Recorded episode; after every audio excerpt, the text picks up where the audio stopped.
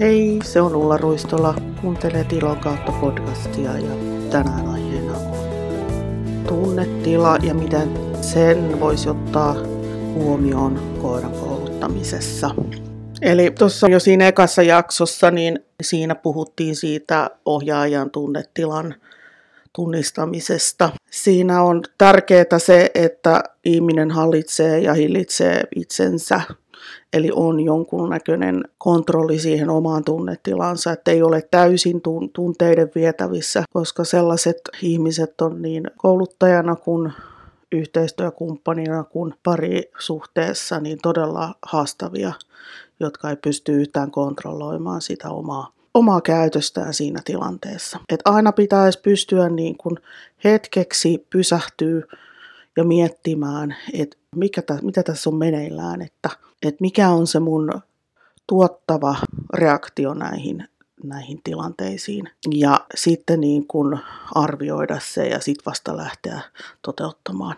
Et ei niin, että mennään itse tunteella kaikkiin mukaan, koska tunne syöttää meille sellaisia reaktioita, jotka ei niin ole sen hetkisessä tilanteessa niitä rakentava on oikea sana. Mä oon itse aina ollut semmoinen herkästi hermostuva ja levoton liikkeessä, niin että on hyvin vaikea niin kuin kaiken kaikkiaan pysyä paikallaan. Ja usein ensimmäinen reaktio on semmoinen rähähdys tavallaan. Ja on siis täytynyt opetella hallitsemaan nämä tunteet ja nimenomaan niin kuin reaktiot. Et tunteitahan ei oikeastaan pitäisi hillitä, mutta tätä voi kyllä hallita sillä lailla, että ei anna niin kuin sen tunteen viedä kokonaan mukana, vaan hyväksyy sen, että mä olen nyt turhautunut, mä ottaa päähän tai jotain muuta vastaavaa ja sitten keskeyttää sen, mitä on tekemässä ja rauhoittuu. Et se, mitä mä olen tässä viime vuosien aikana niin kuin oppinut, on se, että kun olen opetellut kouluttamaan positiivisesti vahvistamalla, niin mä olen oppinut etsimään onnistumisia koiran suorituksesta ja meidän tekemisestä sen sijaan, että mä etsin epäonnistumisia. Et jos meidän suhde tähän koulutukseen on sellainen, että etsitään tavallaan virheitä ja rankastaan niistä, niin siihen koulutukseen tulee tämmöinen negatiivinen kierre. Sen sijaan olisi tuottavampaa se, että ruvetaan etsimään niitä asioita, mitkä menee hyvin ja lähdetään sieltä niin kuin vahvistamaan sitä käytöstä. Niin siitä seuraa se, että me ei hermostuta enää siinä meidän kouluttamisessa samalla tavalla. Ja sitten kun me ei enää hermostuta, niin siitä seuraa siis se, että se meidän koiran ja meidän välinen suhde paranee. Koko siitä harrastuksesta tulee kivempaa. Eli tämä on nyt semmoinen yksi asia, tämä positiivisesti vahvistamisen kautta kouluttaminen. Toinen asia on se, että juurikin olen ymmärtänyt sen, että se koiran piruilu tai kenkkuilu ei ole mikään syy, miksi harjoitukset ei onnistu. Syy on aivan muualla. Eli todennäköisesti syy on aina siinä, että meillä on kriteeri ihan etukenossa ja me ei niin kuin ymmärretä sitä itse, että me ei ole opetettu koiralle kunnolla niitä asioita. Se, että me on kenties viety koira sellaiseen tilanteeseen, missä ei ole niin kuin mahdollista onnistua. Et esimerkiksi se ympäristö tai siellä ympäristössä olevat asiat on sellaisia, mitkä estää sitä koiraa niin kuin suoriutumasta. Pitää niin kuin pohtia syitä siihen, että miksi koira tekee jotain, mutta ei lähdetä tekemään sitä niin, että lähdetään niin kuin projisoimaan niitä omia tunteita siihen tapahtumaan. Et ei laiteta syöttämään siihen koiraa mitään semmoisia, että se vittuilee mulle. Koska siitä sitten seuraa aina se, että me ruvetaan ajattelemaan, että kun se vittuilee meille, niin me pitää rankasta sitä, että se lopettaa sen vittuilun. Se ei ole mitenkään niin kuin rakentavaa. Kolmas asia on sellainen, että kun mä olen tässä nyt kohta 3 vuotta testannut koiria smart dog-testaajana, ja mulla on sellainen 2,5 koiraa testattu, niin olen lukemattomia kertoja huomannut, että koirien eleiden lukukyky vaikuttaa koiran toimintaan ja sen koulutukseen. Usein just nämä meidän lintukoirarotujen edustajat on tosi hyviä tai jopa huikeita lukemaan eleitä. Ja tällöin ne huomaa jokaisen eleen. Meidän eleet saattaa häiritä koiraa tosi paljon. Siksi meidän kannattaa niin kuin pohtia se, että miten me itse käyttäydytään kussakin tilanteessa. Että me ei niin kuin häiritä sitä koiraa tekemisillämme. Et ei siis pidä heilua tai hillua, vaan opetellaan semmoinen rauhallinen tapa ohjata. Että siihen ei liity heilumista, hiilumista tai huutamista. Sitten on myöskin koiria, jotka ei ole lainkaan kiinnostuneita ihmisten eläistä tai ei osaa lukea sitä. Tai sitten ne ei niin kuin ymmärrä. Ja sekin vaikeuttaa sitä koiran kouluttamista. Mutta sitten täytyy miettiä, että millä tavalla mä niin kuin menen sen ympäri. Että miten mä osaan, niin kuin, että voinko mä sitten koulutuksen avulla helpottaa sitä koiraa ja mun välistä yhteistyötä. Usein huomaan myöskin sen, että niin kuin itsenikin kohdalla, että se äänenkäyttö on sellainen asia, jota pitäisi hyvinkin säätää. Eli näitä on useita erilaisia vaihtoehtoja, että siellä voi olla niin kuin ohjaajan ääni on ihan falsetissa olevaa kimitystä, joka häiritsee sitä koiraa. Voi olla, että vaikka se ohjaaja kuvittelee, että se palkkaa sitä koiraa sillä kimityksellä, niin itse asiassa se kimitys toimiikin rankkuna, koska se häiritsee sitä sen koiran tekemistä. Aika usein miesohjaajilla ääni on liian kova tai möreä, jolloin se saattaa aiheuttaa koirassa sitä, että sitä vähän rupeaa jännittämään, jolloin se kokee sen rankkuna. Joskus se saattaa jopa pelottaa sitä koiraa, että se täytyy sitten tuntea se oma koiransa. Sittenhän meillä on sellaisia ohjaajia, jotka ei pysty antaa lainkaan sanallista palautetta. Ja tämäkin varmasti tulee usein siitä, että miten itseä on lapsena kasvatettu. Että jos ei ole itse koskaan saanut minkäänlaista kehua, niin ei sitä kyllä osaa kehua ketään muutakaan. Se on kuitenkin semmoinen iloinen ja kaunis juttelu koiralle, niin se saattaa olla sille hyvinkin merkityksellistä. Joillakin ohjaajilla on tosi monotoninen ääni puhuessa, että siinä ei ole niin kuin sävyvaihteluita. Varsinkin kun nämä meidän koirat ei oikeasti ymmärrä meidän puheesta juuri paljon mitään. Että ne poimii sieltä niitä tiettyjä sanoja, mitkä ne ymmärtää, mutta se puhe itsessään ei välttämättä ole mitenkään merkityksellistä niille. Varsinkaan silloin, jos ei siinä ole sävyjä siinä puheessa. Usein huomaan myöskin sen, että kun se ohjaaja avaa suunsa väärässä paikassa, se häiritsee kaiken kaikkiaan niin kuin sitä koiraa. Ja kun koira häiriintyy, niin sieltähän sitten voi tietysti tulla kaiken näköistä. Esimerkiksi noudussa voi tulla tiputtelua, esimerkiksi hakukuviolla. Jos koiralle koko ajan annetaan ohjeita siellä, niin se voi todeta se koira, että ja paskat, että mulle nalkutetaan koko ajan, ettei tää ole kivaa. Eli oikeastaan meidän pitäisi sitä äänenkäyttöä pohtia niin, että me opitaan käyttämään sitä niin, että me kiinnitetään huomiota, mitä kohtaa me kehutaan sitä koiraa esimerkiksi. Silloin meidän täytyy tietää, että milloin se koira tekee hyvin, eli meidän pitää itse pysyä kriteerissä ja meidän pitää itse ymmärtää se meidän kriteeri. Että jos se koiran kanssa jatkuu yhdessä oleminen on sitä, että sanotaan mitä sattuu, milloin sattuu, niin sitten siitä puhumisesta tulee niin kuin merkityksetöntä ja sitten siihen ei enää, joko koira ei välitä siitä, jolloin se suhtautuminen siinä on niin kuin ihan sama. Tai sitten se häiritsee sitä ja sitten se rupeaa turhautumaan ja ottamaan päähän. Ja se on semmoinen, mitä me ei haluta, että se koira kokee kovinkaan paljon siellä yhteisessä tekemisessä, koska turhauma aiheuttaa negatiivisia asioita. Jos ohjaaja on hermostunut, niin se kuuluu tietysti sieltä äänestä. Että näissä tilanteissa niin sitten se hermostuneisuus siirtyy siihen meidän koiraan ja sitten se saattaa siirtyä niihin meidän treenikavereihin. Ja silloin olisi ehkä syytä keskeyttää tilanne ja panna koira kokonaan pois ja rauhoitella itseään niillä toimivilla tavoilla, jotka kullakin ihmisellä on. Että se hermostuneisuus ohjaajassa tai miksei koirassakin, niin ei sekään ole niin kuin sen yhteisen tekemisen kannalta mitenkään produktiivista. Tässähän voisi nyt sitten ajatella, että jos tuntuu, että se koira ja ohjaajan välinen homma ei oikein toimi, niin voisi lähteä miettimään näitä asioita. 1. Eli keskity onnistumisiin, älä epäonnistumisiin. 2.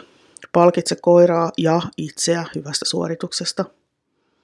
Eli hyvän suorituksen palkitseminen semmoisella asialla, mikä vahvistaa sitä käytöstä, niin se lisää sitä positiivista tunnetta siihen tekemiseen.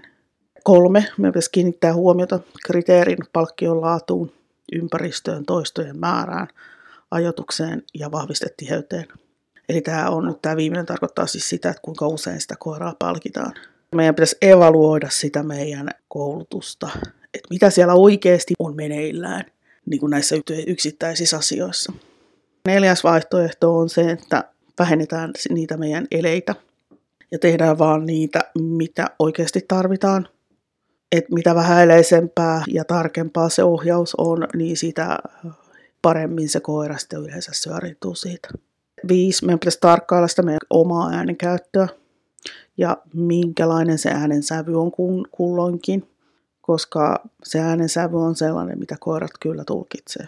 Ehdottomasti kannattaa videoida omia tekosiaan, koska sieltä saattaa paljastua kaiken näköistä semmoista, mikä ei olekaan ihan niin hirveän imartelevaa. Kyllä niin kuin silloin pystyy niin tekemään muutokset siihen omaan tekemiseen, jos rehellisesti arvioi sitä ja sitten niin kuin myöskin toteuttaa ne muutokset siihen. 7. Kannattaa ehdottomasti käyttää valmentajaa. Kaikki tarvitsee valmentajan, eli tarkoitan siis sitä, että on joku, joka seuraa sitä prosessia ja antaa palautetta. Ja hyvä valmentaja antaa palautteen positiivishenkisesti. Kukaan ei tarvitse arvostelua, ei persoonaan tai koiraan kohtaan. Eli hyvällä valmentajalla on aina positiivista sanottavaa ja rakentavaa sanottavaa. Ja rakentava sanottava ei koskaan sisällä sitä arvostelua. Rakentavasti valmentava ihminen myöskin osaa perustella asiat niin, että kenenkään ei tarvitse loukaantua siitä. Yksi asia, mikä todella vaikuttaa koiran ja ohjaajan tunnetilaan ja viretilaan on se, että mitä se koira oikeasti osaa. Jokainenhan meistä hermostuu, kun joutuu sellaiseen tilanteeseen, missä oma osaaminen ja ymmärrys on koetuksella. Näinhän me tehdään usein meidän koirille, että me viedään semmoiseen tilanteeseen, missä sillä ei ole edellytyksiä selvitä. Et tässä on nyt esimerkkinä tällainen tyypillinen tilanne, minkä olen nähnyt tässä omassa spanieliharrastuksessa ja myöskin vaikka seisojenkin kanssa. Et viedään kokematon koira riistalle, tehdään se koko setti, eli haku, seisonta, avanssi, ylösajo, pysähtyminen yhteen pötköön. Ja sitten katsotaan, että mitä tapahtuu ja hermostutaan sitten siitä, kun se koira menee perään. Tässä kuitenkin on todennäköisesti aina käynyt niin, että se meidän metsästyskäyttäytymisketju, niin me ei olla tarpeeksi harjoiteltu niitä eri osia siinä. Että sillä koiralla ei ole kerta kaikkiaan edellytyksiä siihen, että se osaisi vaikka pysähtyä siihen nostoon. Sitten me rangaistaan sitä koiraa siitä, että se tekee väärin, vaikka me ei ole itse ollenkaan pohdittu, että onko sillä koiralla minkäännäköisiä edellytyksiä selvitä tästä tilanteesta. Koira, joka ei ole koskaan ollut niin kuin riistan kanssa missään tekemisissä, ja sitten sillä on vaikka kokematon ohjaaja, joka ei ole pohtinut tarpeeksi näitä asioita. Ja sitten se viedään vaikkapa vuoden vanhana elämänsä ensimmäisen kerran tämmöiseen iso riistatreeniin, missä on paljon koiria, paljon vieraita ihmisiä, kuuluu laukauksia, haisee riista. Ja sitten se vaan lähdetään teettämään sitä koko prosessia sillä sen koiran kanssa. Me ollaan niin kuin itse rakennettu siihen sellainen epäonnistuminen, kun ei ole pohdittu sitä. Että tätä pitäisi niin kuin myöskin kaikkien kouluttajien pohtia, että onko tämä kyseinen koirakko harjoitellut tähän aiheeseen riittävästi. Tälleenhän mä oon itsekin aikoinaan tehnyt mun omien spanieleiden kanssa. Mä olen vähän koulutellut niitä ja sitten mä olen mennyt sinne niihin riistatilanteisiin ja sitten mä oon huomannutkin, että ei tässä nyt mitään oikein tule, että eihän tää oikeasti osaa kauheasti mitään. Koira, joka tuntee, että se ei osaa, niin ja sitten sieltä tulee vielä sen ohjaajan hermostuminen siihen kaupan päälle, niin sehän ei niin kuin lupaa sille prosessille mitään hyvää.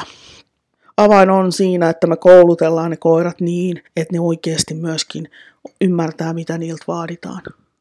Ja nämä ei ole niin kuin tyhmiä, ne on vain yksinkertaisia. Ja yleensä tässä on ongelma myöskin se, että koiralla ei ole riittävästi onnistuneita toistoja.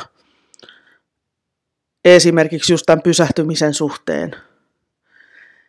Kun me tiedetään, että jotta joku asia voisi toimia niin kuin se entinen junavessa, eli samalla tavalla joka kerta, niin siihen harjoitteluun pitää uhrata aikaa ja toistoja. Eli onnistuneita toistoja pitäisi olla tuhansia. Tarkoitan siis tätä, että koko prosessissa on tuhansia toistoja. En tarkoita, että kenenkään tarvitsee ostaa 10 000 fasaania harjoitellakseen, ettei se ole mitenkään mahdollista. Mutta me ollaan niin kuin systemaattisesti lähestytään niin kuin monelta suunnalta tätä pysähtymiskäytöstä. Jos me ajatellaan nyt vaikka mitä tahansa ylös ajavaa koiraa tai seisojaa, niin se metsästyskäyttäytymisketju, mitä me siellä tehdään, niin sen käyttää sitä koiraeläimen metsästyskäyttäytymisketjua hyväkseen, mikä on niin kuin melkein samanlainen, oli se sitten kettu tai kojootti tai susi tai kotikoira, niin siellähän ei ole siis genetiikassa erikseen koodattu mitään pysähtymiskäytöstä. Siellä ennemminkin on tämmöinen jahtaamiskäytös. Ja se pysähtyminen sinne pitäisi opettaa sille.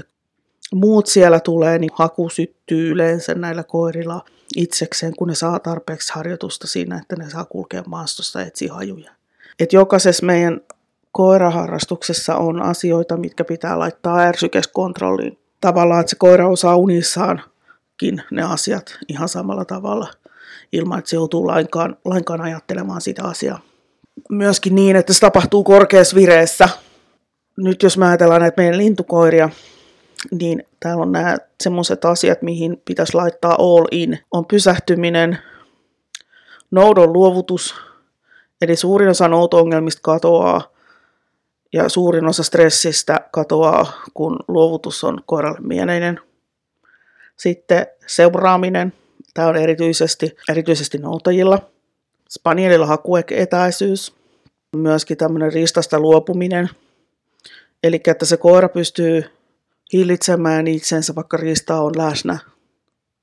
Ja pystyy myöskin kommunikoimaan ohjaajan kanssa. Tuli mieleen tuosta, että tuohon pysähtymiskäytökseen, niin siihen olennainen peruskäytös on paikallaanolo. Eli aika usein me ei kunnolla opeteta koiralle paikallaanolo. Että oli sitten kyse pysähtymisestä tai vaikka perusasennosta. Meillä pitäisi koirilla olla rauhallinen ja staattinen paikallaanolo. Jos ei ole, niin silloin me tiedetään, että se ei pysy siinä. Ja syy usein siihen, että se ei pysy siinä, on se, että se vire on liian korkea. Näihin pitäisi myöskin osaa kouluttaa oikeat tunnetilat näihin asioihin. Pysähtymiseen esimerkiksi tai paikallaanoloon rauhallinen tunnetila, noudon luovutukseen rauhallinen tunnetila, seuraamiseen luonnollinen tunnetila. Kauneus on peruskäytöksissä ja niiden niin kuin oikeiden tunnetilojen hallinnassa. Kun osaa, niin ei tarvitse hermostua ja kiihtyä. On se niin ihmisellä kuin koirallakin. Et just tässä niin tein itse täällä Facebookissa tämmöistä mainontaa, tai ihmettelin, että miksei mainokset näy, ja mulle selvisikin, että mun pitäisikin tehdä sellaisia asioita mun kotisivun koodiin, mikä ei siis ole mun ydinkompetenssia mitenkään, niin se tunne, että mä en niin kuin ymmärrä tai mä en osaa tai mä en taju, mihin tämä koodin pätkä pitää laittaa täällä pahuksen koodissa, niin se sai aikaan jo semmoisen niin kuin voimakkaan ahdistuksen, mikä ei ole niin kuin ollenkaan sitä, mikä on tarpeellista mihinkään oikeasti. Että päätin sitten, että jätän sen kesken ja pistän isännän illalla tekemään, kun se on tehnyt omat työnsä valmiiksi, koska se on koodiammattilainen. Niin että kun osaa, niin ei tarvitse hermostua eikä tarvitse kiihtyä. Siispä meidän pitäisi opettaa ne käytökset, mitkä me halutaan sille meidän koiralle niin, että sen ei tarvitse niin kuin ikinä miettiä sitä, että äiti mä en taju, iskä mä en ymmärrä tätä, mitä tapahtuu. Koska kun ei ymmärrä, niin sieltä rupeaa tulemaan ahdistusta tai hermostusta. Sitten se helpottaa hirveästi sitä meidän oloa se, että kun ne käytökset, mitä me tarvitaan, niin on kunnossa, niin meidän ei koskaan tarvitse tuntea semmoista tunnetta, että hei, että tämä tilanne ei ole meidän hallinnassa, koska me osataan ja se meidän koira osaa ja me pystytään luottamaan toisiimme. Mutta se luottamus, se täytyy niinku rakentaa näissä prosesseissa. Että jos ei me luoteta siihen koiraan, niin meidän oppimisprosessi tässä meidän koira ja meidän välisessä yhteistyössä niin on kesken. Ja jos me ajatellaan tätä koulutusasiaa, niin erittäin iso osa näistä ongelmista johtuu aina siitä, että koirilla ei ole sitä, tai ohjaajalla ei ole asioiden hallitsemisen työ. Ja tästä johtuen niin meidän pitäisi varmistaa se, että siellä on ne peruskäytökset on kunnossa. Ja että koira osaa ne. Et usein me ajatellaan, että kyllä se nyt pitäisi osata näitä asioita. Mutta sitten kun me katsotaan sitä sen koiran käytöstä, niin eihän se osaa niitä. Ja tämähän on se, mikä munkin semmoinen oma henkilökohtainen haaste on, että monissa asioissa mä en treenaa tarpeeksi, vaan mä lähden niin kriteerien etukenossa kaahottamaan ja sitten mä jälkikäteen selittelen, että miksi mä en ole tehnyt tarpeeksi tätä. Että ei se osaa sen takia, kun mä en ole tehnyt tätä ja sitä ja mun olisi pitänyt tehdä näin ja näin. Ja mun virhe on se, että silloin kun se oli pentu, niin mä keskityin väärin asioihin ja blää blää blää blää. Kyllähän se on niin tosiasia, että eihän se esimerkiksi meidän Miina osaa seurata kunnolla, koska sen kanssa ei ole koskaan kunnolla sitä harjoiteltu. Koska mulla oli silloin muita asioita mielessä, kun mä tein. Mutta että tavallaan ei saa jäädä siihen kiinni, että mä olen tehnyt virheen. Vaan että okei, ei ole tehty tarpeeksi, tehdään enemmän. Niin, että me saavutetaan se, mitä me halutaan.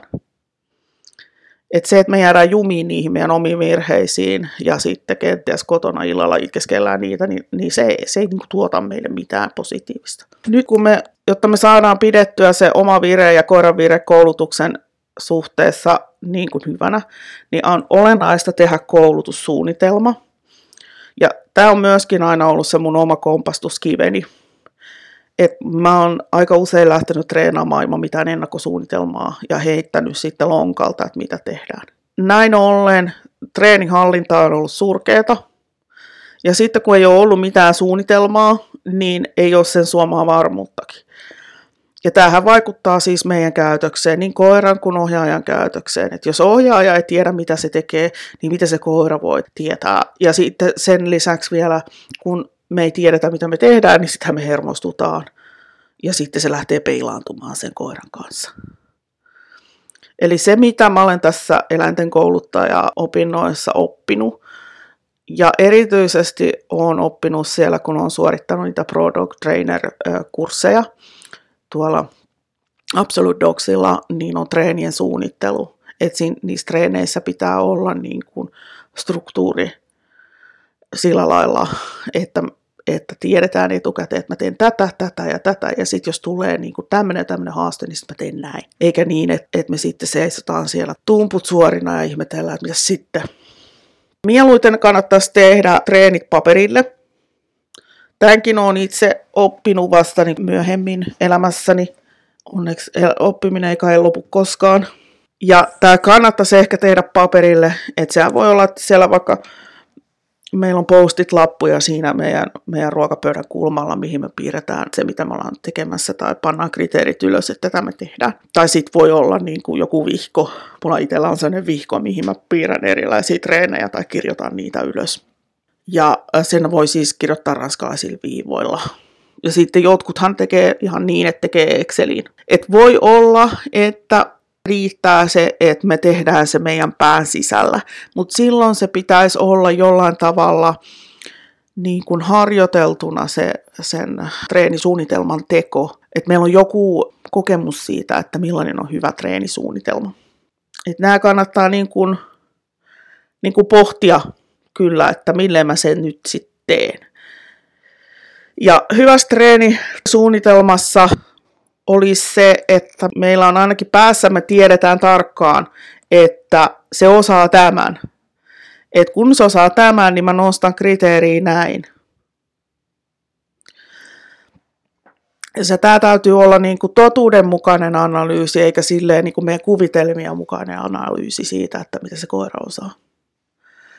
Hyvässä treenisuunnitelmassa on aina se, että mitä mä haluan, että se koira tekee. Eli me tarvitaan se kriteeri sinne. Haluan vaikka, että se istuu nopeasti. Niin silloin, kun me tiedetään, että meidän kriteeri on tämä, niin me tiedetään myöskin, että mitä me halutaan palkita. Kun me treenataan, niin meillä täytyy olla tarvittavat välineet mukana. Et jos meillä ei ole naksua, tai meillä ei ole pilliä, tai meillä ei ole dameja, tai meillä ei ole talutinta sille koiralle tai jotain tällaista, niin se alkaa menee jo niin kuin pieleen siinä vaiheessa. Sitten meidän pitäisi myöskin suunnitella etukäteen paikka, missä me treenataan, ja millaisia häiriöitä siellä on. Eli että meillä on joku visio siitä, tämän pellon laidassa, niin teen tätä, ja täällä on ehkä häiriöitä, nämä ja nämä. Koska silloin me pystytään suunnittelemaan se, että semmoinen toimiva treeni. Sitten kun meillä on niin kuin nämä asiat tiedossa, niin tehdään toimintasuunnitelmaa, että mä ajan siihen pellolaitaan, otan koirat ulos, pissataan ja kakataan ne niin, ettei tarvitse kesken kaiken ruveta näihin hommiin tekemään. Sitten siinä kohtaa kannattaa tehdä semmoinen joku lämmittelyjuttu. Eli itse aika usein vaikka heittelen koppeja niille koirille sillä lailla, että tiedän, että niiden kontakti on mussa. Tai teen jotain seuraamista tai perusasentoa tai jotain luopumisharjoitusta esimerkiksi sillä lailla, että se koiran huomio kiinnittyy minuun. Tehdään varsinainen treeni, se mitä me tehdään, vaikka markkeerausharjoituksia niin, että se on vaikka tulee ton kiven kohdalle, tulee ne markkeeraukset. Ja sitten sen jälkeen, kun me on tehty ne, mitä me ollaan tehty, niin sitten meidän pitäisi jäähdytellä se koira. Eli ei ihan suoraan vietä sinne autoon sitä koiraa, vaan että vaikka vähän taluteltaisiin sitä koiraa, niin että se saa haistella ja kenties pissata uudestaan siinä. Voidaan tehdä esimerkiksi semmoista hidasta kahdeksikkoa, että kuljetaan koiran kanssa niin, että se kulkee rauhallisesti siinä vieressä sille strukturoidusti kahdeksikkoa esimerkiksi. Tai sitten niin, että tehdään semmoinen hidas remmilenkki maastossa, mutta ei anneta sen koiran niin kuin lähteä revittämään sinne jonnekin. Sitten pistetään autoon. Ja tähän liittyy tosi tärkeänä se, että olisi hyvä pitää erikseen tämmöiset vapaat remmilenkit tai vapaat lenkit tai tällaiset ja sitten treenit niin, että sen koiran olettama ei ole sitten sen treenin loppuun kohteen se, että tämä nyt mä pääsen kohta juoksemaan täällä ympyrää tai että mä pääsen juoksemaan leikkimään noiden kavereiden kanssa, koska sehän kiihdyttää sitä sen koiran käytöstä.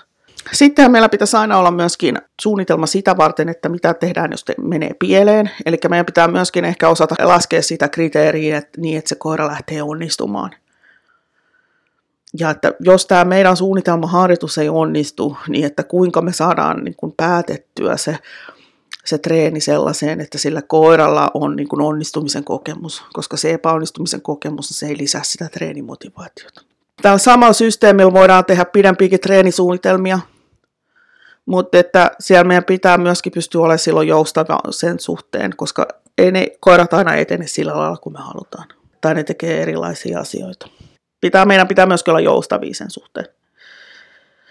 Ja se, minkä takia mä puhun tästä treenisuunnitelmasta, sen on se, että kun meillä on suunnitelma, niin me ollaan varmempia ja meidän lopputulos on parempi. Ja kun me ollaan itsevarmoja, niin silloin se koirakin on rento. Ja kun se koira on rento ja luottaa siihen omaan osaamiseensa ja ohjaajan osaamiseen, niin silloin se tilanne on optimaalinen. Kyllä pitäisi olla joku äly siinä, mitä tekee. Myöskin mulla.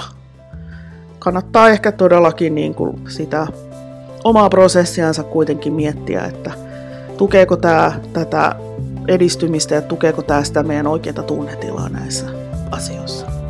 Tässäpä tämän kerran epistola. Seuraavalla kerralla luulen, että otan jonkun ihan toisen asian kuin tunnetila. Katsotaan sitä sitten seuraavaksi. Palataan. Se on moro.